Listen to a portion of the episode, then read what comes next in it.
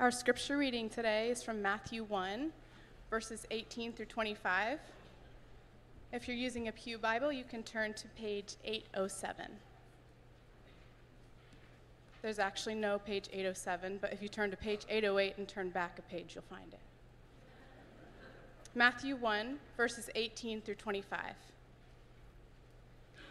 Now, the birth of Jesus Christ took place in this way.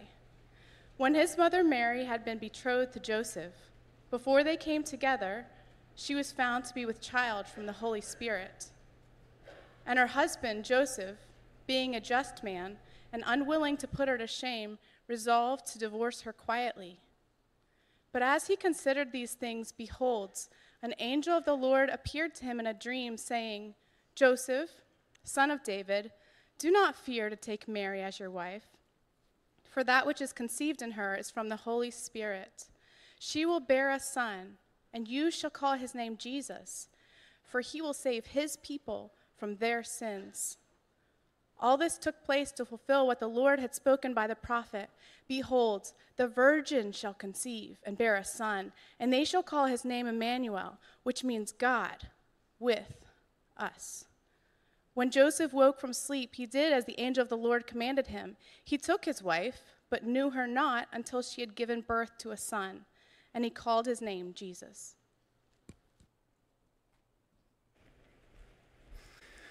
Well, during these weeks in December, we have been doing a mini series. Uh, we've been addressing two big questions. And the first one is, What is Christmas all about? And the second one is, What does that mean for us? What is Christmas all about? And then what does that mean for us, you and me, in the world we live in? We don't live 2,000 years ago. We live in 2023, going on 2024. And this event seemed like such a long time ago. Does Christmas have anything uh, to do with uh, us? And the way that you answer these questions can tell a great deal or show a great deal about what you believe about the world we live in. In fact, the way you answer these questions, what is Christmas all about and what does it have to do with me personally, really shows what you believe about what it means to be a Christian and what it means to live as a Christian. Uh, the astrophysicist Neil deGrasse Tyson, he's kind of a popular guy, he's really good about popularizing difficult technical ideas, said that the question that people ask him most often when they find out that he is an astrophysicist, someone that studies the stars and other things I can't explain. The, the thing that people ask him most often is Are we alone? He said, It's understandable. You know, you look up at the sky and you see all these stars and you wonder, Is there anything else out there? You know, they tell us that the sun is 93 million miles away compared to the earth compared to the sun that makes the earth just look like a little tiny dot. And yet, in our galaxy, I don't know how they come up with these numbers, but in our galaxy, they, they say that there are 100 billion suns, many much, much larger than our own. And how many galaxies are there? Well, the, the number keeps on changing. It keeps, keeps on getting larger and larger, but at present, as far as I know, some might come up with a more updated number. They say that there's something like 2 trillion galaxies. I mean, could it really be that we here on this little earth, uh, spinning in this inky emptiness, are the only, the only intelligent life? And I think there's a profound connection between the question, are we alone on this planet, and am I alone? Are you alone in your grief, in your hopes, in your fears? When the uh, NASA space probe, the Voyager, in 1990, went past the furthest planet, it turned around to take a picture of the Earth in what became Earth's first selfie, before selfies were kind of a thing. But that photograph of Earth showed Earth just beyond the rings of Neptune as this little tiny, barely visible dot. And the view of that um, is what inspired Carl Sagan, the title of his book, Pale Blue Dot. He wrote a book uh, called Pale Blue Dot. And in this book, he writes Our imagined self importance is challenged by this pale light. Our planet is a lonely speck in the great enveloping cosmic dark. In our obscurity, in all this vastness, there is no hint that help will come from elsewhere to save us from ourselves. Now, Carl Sagan was right about a lot of things, including the implication that we need to be saved from ourselves. There's something that we are deeply amiss about human beings. But on this particular point, that there is no hint that help will come from the outside to save ourselves, on this point, the Christmas story utterly contradicts him. Because the story of Christmas says that we are not alone. The story of Christmas tells us that our planet is the visited planet, that God has come to us. In the words of John, uh, in, in the Gospel of John, the Word, that is God, became flesh and dwelt among us. That is, God Himself has become a human being. That's what we celebrate at Christmas. Now, that's a really, really big concept. And because that's such a big concept that God would become a human being, we can have a handle for it. And the handle for it, that big concept, is a word, and some of you may know this word. It's the word incarnation. In plus carne. You're thinking, what? You mean like carne asada, like that kind of carne? Yes. Yes, meat, flesh, skin, muscle, bones, brain, body tissue. God became, that is the meaning of the word incarnation. And that is, that is that God Himself became subject to the kinds of things that your bodies are subject to cuts and burns and fatigue and injury and exhaustion and death. And the story of Christmas is that God became a human being. It's the story of the incarnation. And that is at the very heart of Christianity. And, and this is also what makes Christianity so utterly stunning and actually so scandalous. It's something that makes it so hard for people to believe that God would actually take on human flesh. The incarnation is something that people stumble over. But Matthew, here, in the, the text that you just heard read, tells us how that happened. How the incarnation happened. And so, what I want to do this morning is to, I want us, us to unfold the teaching of this text in three parts. And, and we're going to see three, th- there are three things for us to learn about the incarnation. We're going to see that the incarnation was an event, the incarnation has a purpose, and the incarnation has an outcome. We're going to look at the incarnation as an event in history, the purpose of the incarnation, and the outcome of the incarnation. So let's look at it in that order. First of all, we're going to look at the, the fact, as Matthew states it here, that the incarnation is an event. It really happened. So look at verse 18 it says, Now the birth of Jesus Christ took place. Well, I'm going to pause right there, right? Very clearly, Matthew is saying this the incarnation, that is God taking on human flesh, God becoming a human being, it actually happened. It is an event in human history. That means that the incarnation, God becoming flesh, belongs on the timeline of history, just like the discovery of iron, the founding of the city of Rome, Caesar's crossing of the Rubicon, the scientific revolution, the industrial revolution, the American Revolutionary War, your previous birthday. I mean, all these events stand along a timeline of events, and the claim of the Bible, the claim of the incarnation, the story of Christmas, is that God coming to the earth belongs on the timeline of events too, as an event in history. Now, if you've been in, uh, in church for a long time, that may just kind of be like, well, duh, we've, we've learned about that. That's no big deal. But I really want us to think about this carefully because a lot of people that think about this carefully really have a hard time with this. Because they think, wait, wait just a second. This idea about God coming to the earth, a virgin birth, this seems to belong in the category of religious myths. And there are a lot of religious myths that bear some similarities to the story of Jesus dying, uh, Jesus being born and living and then dying and rising again.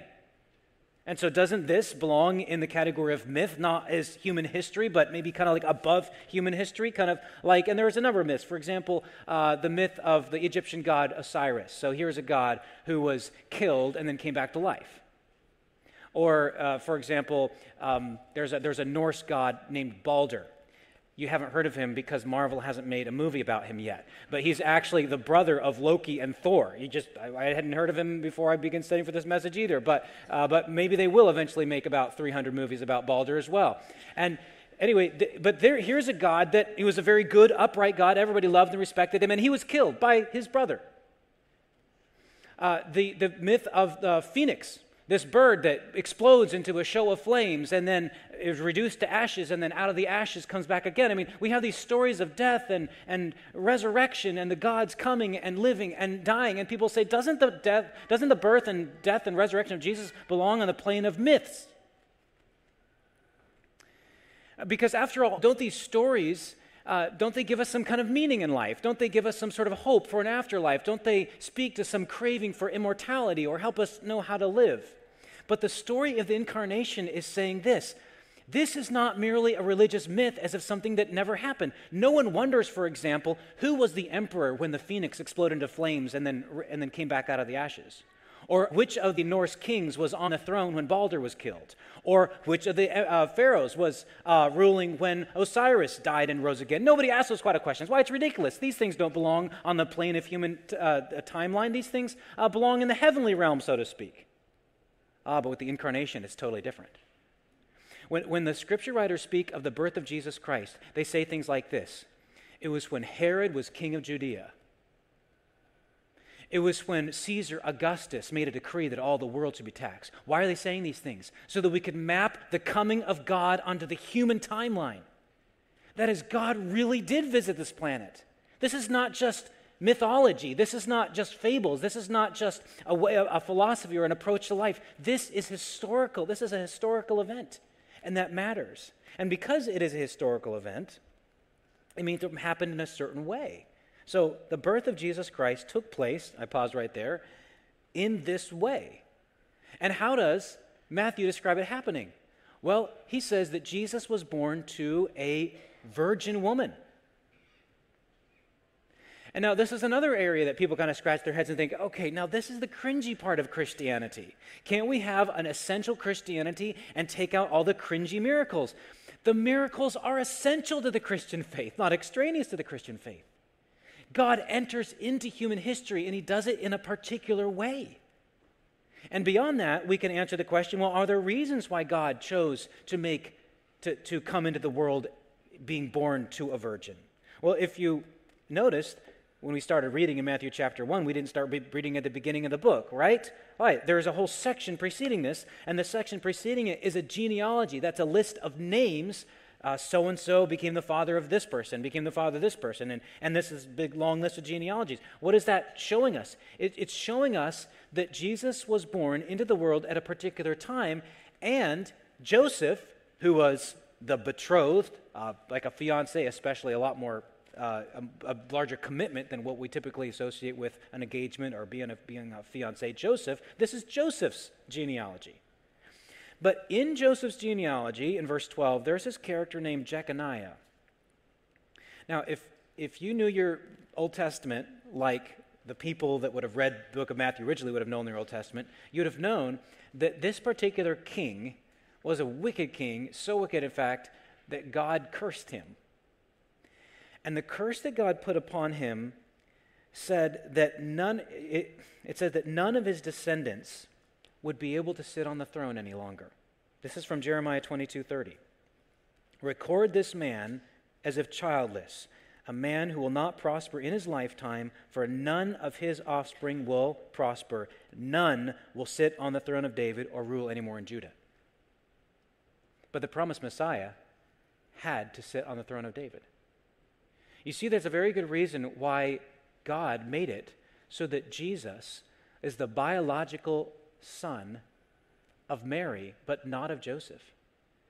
Because if he was the biological son of Joseph, then he would have inherited the curse of Jeconiah and thus not be fit, the, not be fit to sit on the throne. You see, the, the marvel of God's intervening into human affairs so that he can keep his promises to his people that there would be a forever king. And Jesus is that forever king. So, this was an event that really happened. Now, there may be something else that lurks in our minds. And by the way, if, if you don't if these objections don't come to your minds, if these questions don't come to your minds, maybe it would be helpful for you to think about them, but for some of you, they might. And some people might be thinking this Doesn't this sound too suspiciously good to be true? Doesn't it seem a little bit too good to be true that all our longings for hope for an afterlife, for immortality, for meaning in this life, for pardon of sins. Doesn't, doesn't it seem good to, too good to be true that all this is happening and it's happening miraculously? And a lot of people ask that question too. And to that I respond and say, but is that a reason not to believe it? Is it a reason not to believe something just because it's too good to be true? If, for example, you felt yourself to be very hungry and your stomach felt empty and you felt trembly and and craving something. And then someone began to describe to you that there was such a thing as ham and mashed potatoes and gravy. And, and, and they started describing to this to you, and as you thought about this, you began to think, but this is exactly what I've been craving for. And then they told you there's something, it, it really exists, and it's in the next room. Wouldn't you at least check it out? Wouldn't you at least go in there and see, is this, is this true? I mean, or would you say, no, no, that, that seems too good to be true? It seems too perfectly to fit my longings.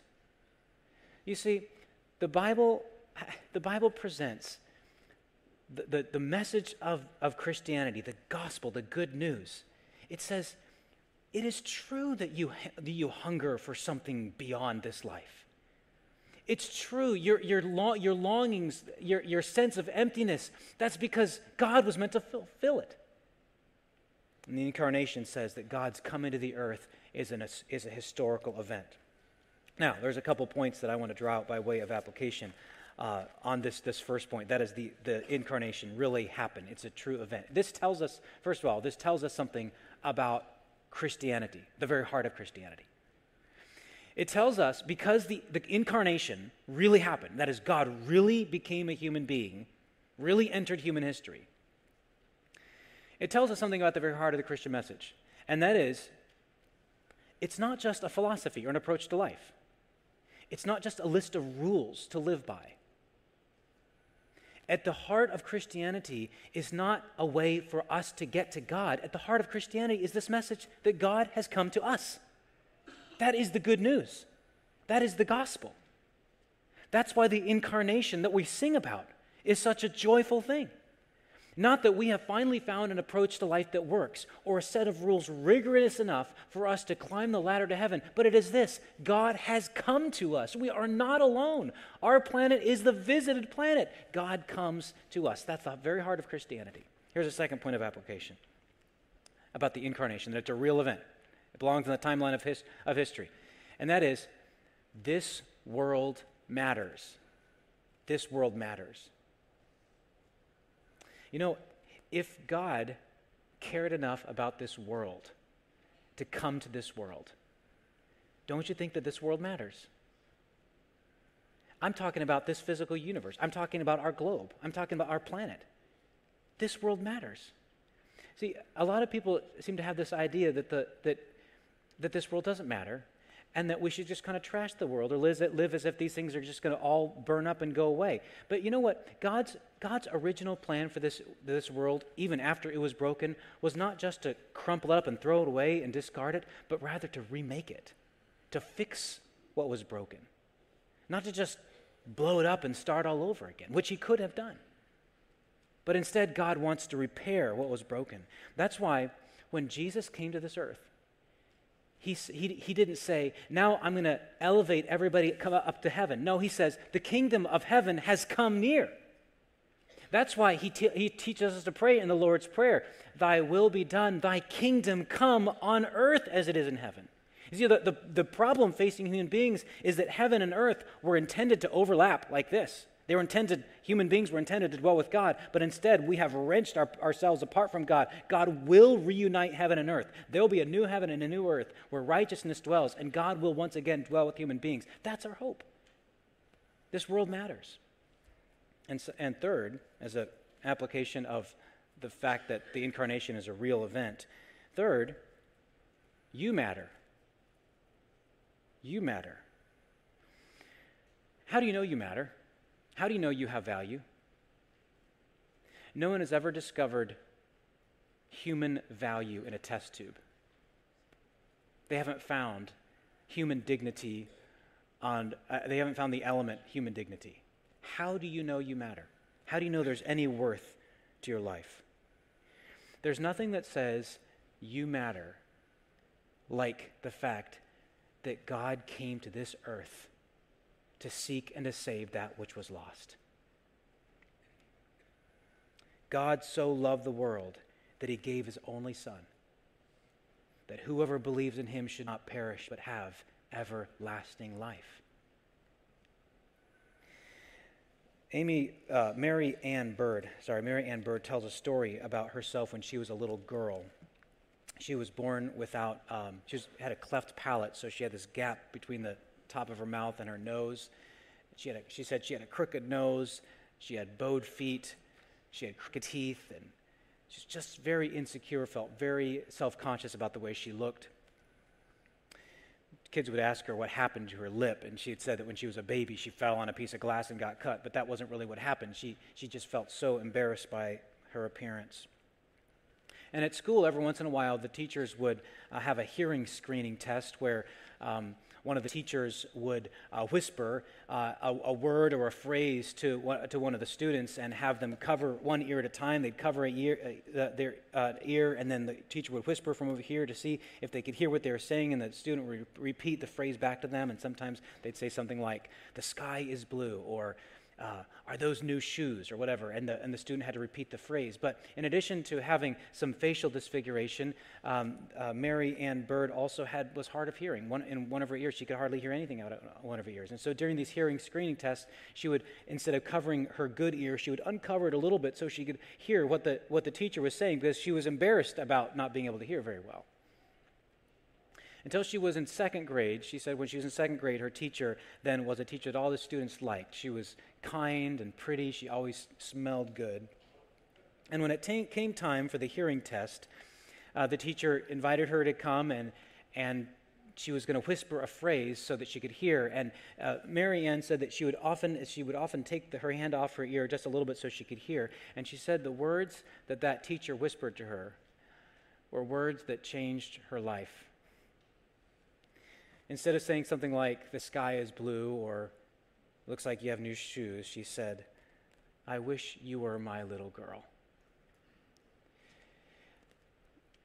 The incarnation is God's way of saying, I want you to be my child. You matter. John writes in his, the first chapter of his gospel that as many as received him, that is, as many as received the Son of God, to those gave he the authority to be called the sons of God, the children of God. I mean, what says you matter? Where are you going to find human worth? It's not, the, it's not the result of a mathematical equation. It's not the conclusion of a logical, deductive argument. It, you can't find it in a test tube. What you can find is that you, what you can find it in is the incarnation. God came to this world. He says, You matter, and I want you to be my child. You see, when Jesus walked on this earth, he perfectly embodied that kind of valuing of human, human individuals. He spoke with people. He spent an afternoon with a serial adulteress. And he spent an evening with a religious man. He welcomed children into his circle and to sit on his lap and to put his hands on them just as much as he loved a rich young ruler. Jesus' enemies, when they came up to him, they, they had to admit, they said, you, are, you are not a respecter of persons. Now, the word respecter of persons that they use there, the Greek word is, you do not receive people's faces. In other words, you don't judge people merely on the way they look, but you, you value people because they're people. The incarnation teaches us that you matter. Can I just, I, I want to speak to directly to some of you this morning that you may feel like you don't matter. You may feel like you don't have value. You may be telling yourself that you don't have value. Maybe someone else has told you that you don't have value. Listen to the words of this, the Bible. Listen to the meaning of the incarnation. God so loved the world. God came for you. The incarnation tells you that you matter, that you have value. Second, the incarnation has a purpose. The incarnation has a purpose. It happened, it was a historical event, it happened in a certain way. When his mother Mary had been betrothed to Joseph, before they came together, she was found to be with child from the Holy Spirit. And her husband Joseph, I'm reading in verse 19 of chapter 1, being a just man and unwilling to put her to shame, resolved to divorce her quietly.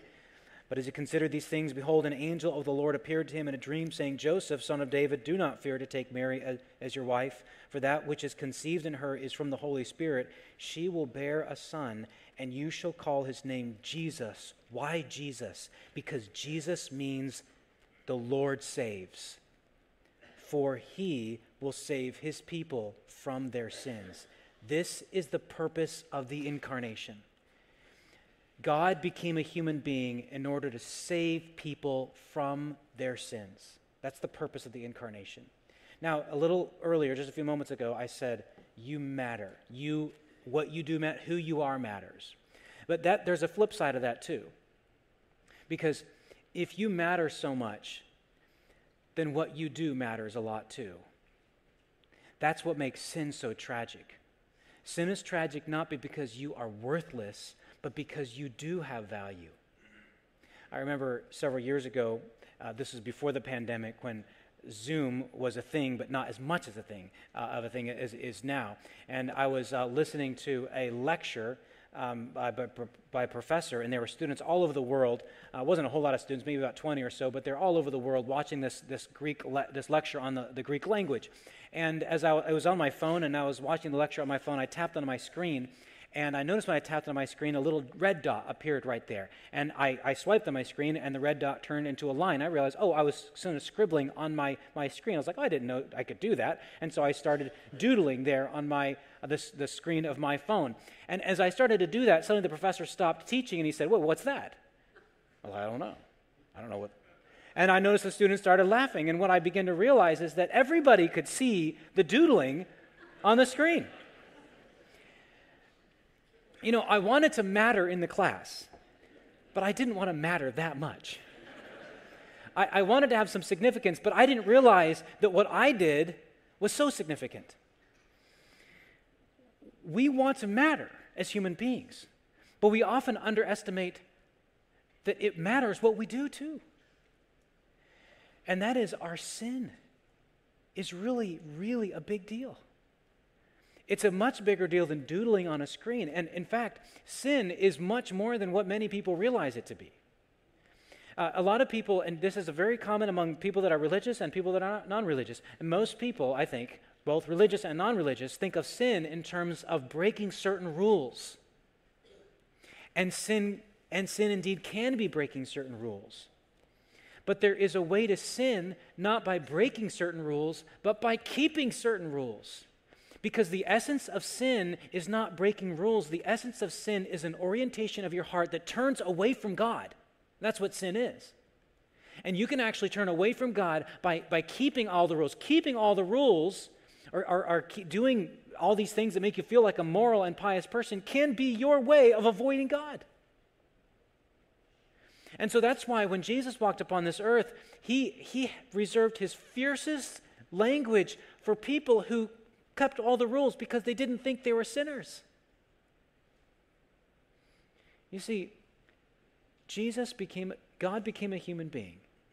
He took on flesh to save people from that fundamental orientation, that bent of our heart that turns away from God, that produces all kinds of things to save his people from their sins. And by saying to save his people from their sins, Matthew is pointing to the climax of Jesus' life. And that is when Jesus died on a cross to pay the penalty for our sins. This is something that, that nobody in the time of Jesus really understood was going to happen, but it did and that is that the way that God saves people from their sins is by taking their sins upon himself and bearing the penalty that that sin deserves. When, when Jesus came to this earth, he lived a perfect life. In other words, he walked in a perfect relationship with God as his father, and as such deserved a perfect reward. And yet, at the end of his life, what he got is the very thing that, he, that, he, that a sinner should have gotten. Someone who would have broken all the rules. That is, he got death. Why did a life that deserved reward get death? Because Jesus was dying for our sins. That's why. That's the meaning of the phrase that we find all throughout the New Testament Jesus died for our sins. Now, this is very hard for people to accept and understand because we don't want to think that we have sins. We don't want to think that we're sinners. We have ways of drawing lines politically and religiously and socially all around different people. And, and, and however we draw these lines, for some reason, we always end up as the good guy. For some reason, we always end up on the right side of the line. That's how we tend to draw lines. But the line dividing good and evil, it crosses through every person's heart. We are the ones that need this salvation. And the only thing standing between us, the only thing standing between us and God, the only thing standing between you and God is your sin. And that's the purpose of the incarnation. Jesus came to die on the cross for our sins. But that also means that there is a good outcome to the incarnation. That's our third point. The, our, the incarnation has an outcome. And we see this in the fulfillment of the prophecy that's recorded there in verse 22 and 23. This was spoken to fulfill what the Lord had spoken by the prophet Behold, the virgin shall conceive and bear a son, and they shall call his name Emmanuel, which means God with us. Now, it's, it's hard for me to to bundle up and give to you the full explosive impact of this little phrase, God with us. But I'm going to try to do it this way. It is the engine that drives the, the, uh, the narrative of the Bible from the very beginning to the end. It is that what God, it is what God wanted from human beings from the very beginning to dwell with them, to share his love with them, to walk with them in the Garden of Eden, to be with them, to, to make that heaven and earth would be one to make human beings his dwelling place. That's what God wanted from the very beginning. That's why he created human beings. But human beings drew themselves away. We, you and I, have pulled away from God. And now God is, is, has a plan to one day dwell with human beings again. The closing chapters of the book of the Bible, the book of Revelation, talk about the new heavens and the new earth, where God says, Beholding, behold, I am making all things new, and the dwelling place of God will be with men, will be with humans again. And so this phrase, God with us, is this, this leap of hope in our hearts, a, a trumpet uh, announcing the coming of, of the fulfillment of all God's promises. God can be with us again. I, won't be lonely. We won't be lonely. We won't be by ourselves. We won't be marooned and cut off from, from hope and, and joy. God with us. This is the promise that God gives. And this is the meaning of the name Emmanuel, God with us. This is the outcome of the incarnation. The fact that God came as a human being is a guarantee that we will never be left alone if we trust in Jesus Christ as our Savior, because God is with us. I'd like to think of this as the withness of God. I don't try to say that too often because it sounds like I have a speech impediment if I say that, but the withness of God, not the witness of God, the withness of God. God is with us.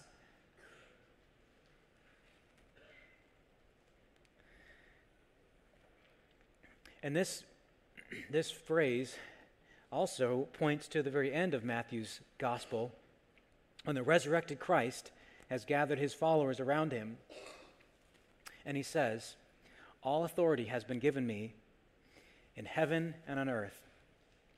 And I want you to go and tell everybody, make disciples of all the nations, baptizing them in the name of the Father and of the Son and of the Holy Spirit. And behold, you know the words if you're familiar with this passage I am with you always, even to the uttermost parts of the earth. You see, before Jesus left, he promised that he would give his followers his spirit, which he did a few weeks later. He poured out his spirit into his followers so that he would never truly be gone from them. He calls his spirit the comforter, the one who is with them, who, ne- who will never leave. That is one of the greatest joys of being a Christian, is that we within ourselves have God's Spirit abiding with us. God with us, Emmanuel. And that is the outcome of the incarnation. What does it mean that God is with you? What does it mean to enjoy the withness of God? Well, the first thing it means, before you could enjoy it all, is to believe that Jesus Christ did come to die on the cross for your sins, and he did rise again. That's the, that's the very first step. You can't, you can't get anywhere unless you believe the very heart of the Christian message and that God has come in the flesh. I want to ask you this, and I want you to consider it this, this morning. Have you trusted that? Have you trusted in Jesus? Do you believe that? This is the most urgent need that you have. If you have not trusted that Jesus Christ died on the cross and rose again for you. And if you if you have trusted that, then I can say upon the authority of the of the Bible, God's word, God is with you. God is with you. And I want to take just a few moments to help you celebrate what it means that God is with you. If God is with you, His presence gives you comfort. His presence gives you comfort. His withness comforts you. And some of you desperately need that comfort this morning because you're facing something, I may not be aware of it, that is very distressing to you. It could be related to your aging, it could be related to the sickness of your family members. It could be related to your employment or lack thereof. But you, of all things right now, what you simply need is the comfort of God being with you. And Jesus promised his disciples before he left them, he said, I will not leave you childless, I mean, parentless. I will not leave you like orphans. I will be with you. And it's actually better, Jesus said, it's better that I go from you because when I go, I will send my spirit and he will be with you to be your comforter in times of sorrow, in times of grief. For many of you, the, the, the Christmas season coincides with, with hard memories. And you're going to this Christmas season and you're going to be, you're going to be going on Christmas Day and, and someone that you were with, Chris, with at Christmas a year ago or five years ago or 10 years ago, they're not going to be with you this Christmas. They're gone, and you need comfort. And the fact that the incarnation is a real event and has a real, purp- real purpose and a real outcome means you have that comfort because God is with you. Here's a second implication of God's withness, God's being with you. He gives you courage. Some of you are very fearful. You're very afraid of what people think of you. Those of you who are children and, and teenagers and, and young adults, you may have this just paranoia even of what people are thinking about you. If you're trusting in Jesus, God is with you and he can give you the, he gives you courage. You do not need to be afraid. You might know the story of the, uh, Daniel's three friends in the book of Daniel, Shadrach, Meshach, and Abednego. How that when they were they, were threatened. They said, You have to bow down and worship this golden statue. Otherwise, you're going to be thrown into this fiery furnace. And they said, We're not afraid. Oh, I, I, would have been afraid of a fiery furnace, yes, obviously. But what was the true source of their courage? It was the fact they knew God was with them. And indeed, when they were thrown into that furnace, the king and his fellow dignitaries looked in, and there was a fourth person in there with him. With them. And the king said, It looks like the Son of God. It was. God gives you courage because He's with you. A third implication of God's withness, of God's being with us, is that it teaches us how to care for others by being with them. You see, when, when Jesus gave his followers that final commission, we call it the Great Commission, he said, Go into all the world one of the things that meant is that they had to go to be with other people. One of the ways that we care for people, one of the ways that we show our love for people is by being with them. Just like God showed his care and love for us by coming to be with us, so he wants us to show our care and love for others by being with them. The, the power of your presence, of your withness in other people's lives, is more than you can probably imagine. I mean, we can't, we're not, we can't be in every place at the same time like God can, obviously. And yet, we can be in the places that are important for us to be in. We can be with the people that we, that we need to comfort or show love and care to. I've had the privilege of doing many funerals in the past five years here. And I say privilege because although it is a time of sorrow, it is also a time when I get to have a first, a front row seat of family members and friends comforting one another. How? By being with each other. When we have a funeral service or memorial service in this building or in another building or at a cemetery, what I don't see is people with books on scopes for strategy with uh, uh, uh, strategies for coping with grief. People aren't reading books; they're embracing each other. They're with each other. And you can give that same gift of withness to others as well by being with them in their grief. It highlights the importance of not only being with people who are grieving or lonely, but it also highlights the importance of being with your fellow believers, by being present with one another, by, to show that we love one another. And also highlights the importance of being with those who may not know who Jesus is, to show them the love that Jesus can have for us The question people most often ask, as I said near the beginning, of an astrophysicist at least, is Are we alone? And the story of Christmas says, No, we're not. Because God has come in the flesh, and He has sent His Spirit to be with us, and one day He is coming again. Even so, come, Lord Jesus. Would you bow your heads? In a moment, we are going to sing a song as a response, but would you take the, the quietness of these moments to just pray and pray with me? Maybe there's comfort you need, and you, you can have that comfort because of God's presence with you. It could be that you have not trusted in Jesus as your Savior and you need to do that. I would urge you do not leave this place without talking with somebody about that. We'd love to be able to pray with you and, and show you how to trust in Jesus and answer any questions that you, can, you might have.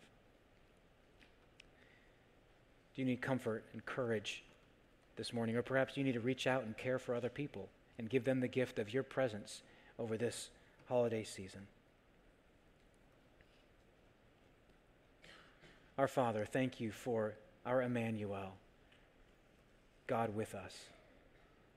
Thank you that you promise that you will never leave or forsake us, so that we may boldly say, The Lord is my helper. I will not fear what man can do to me. I pray that we would find more joy in your presence than anywhere else. I pray that anyone who does not know the comfort of your presence and is not trusting in you, that that person would trust in Jesus. And for anyone who is struggling to trust and tr- struggling to feel and know your presence, that that person would know it and enjoy it. And not only enjoy it for themselves, but, sh- but show it to other people as well. And we pray this in Jesus' name. Amen.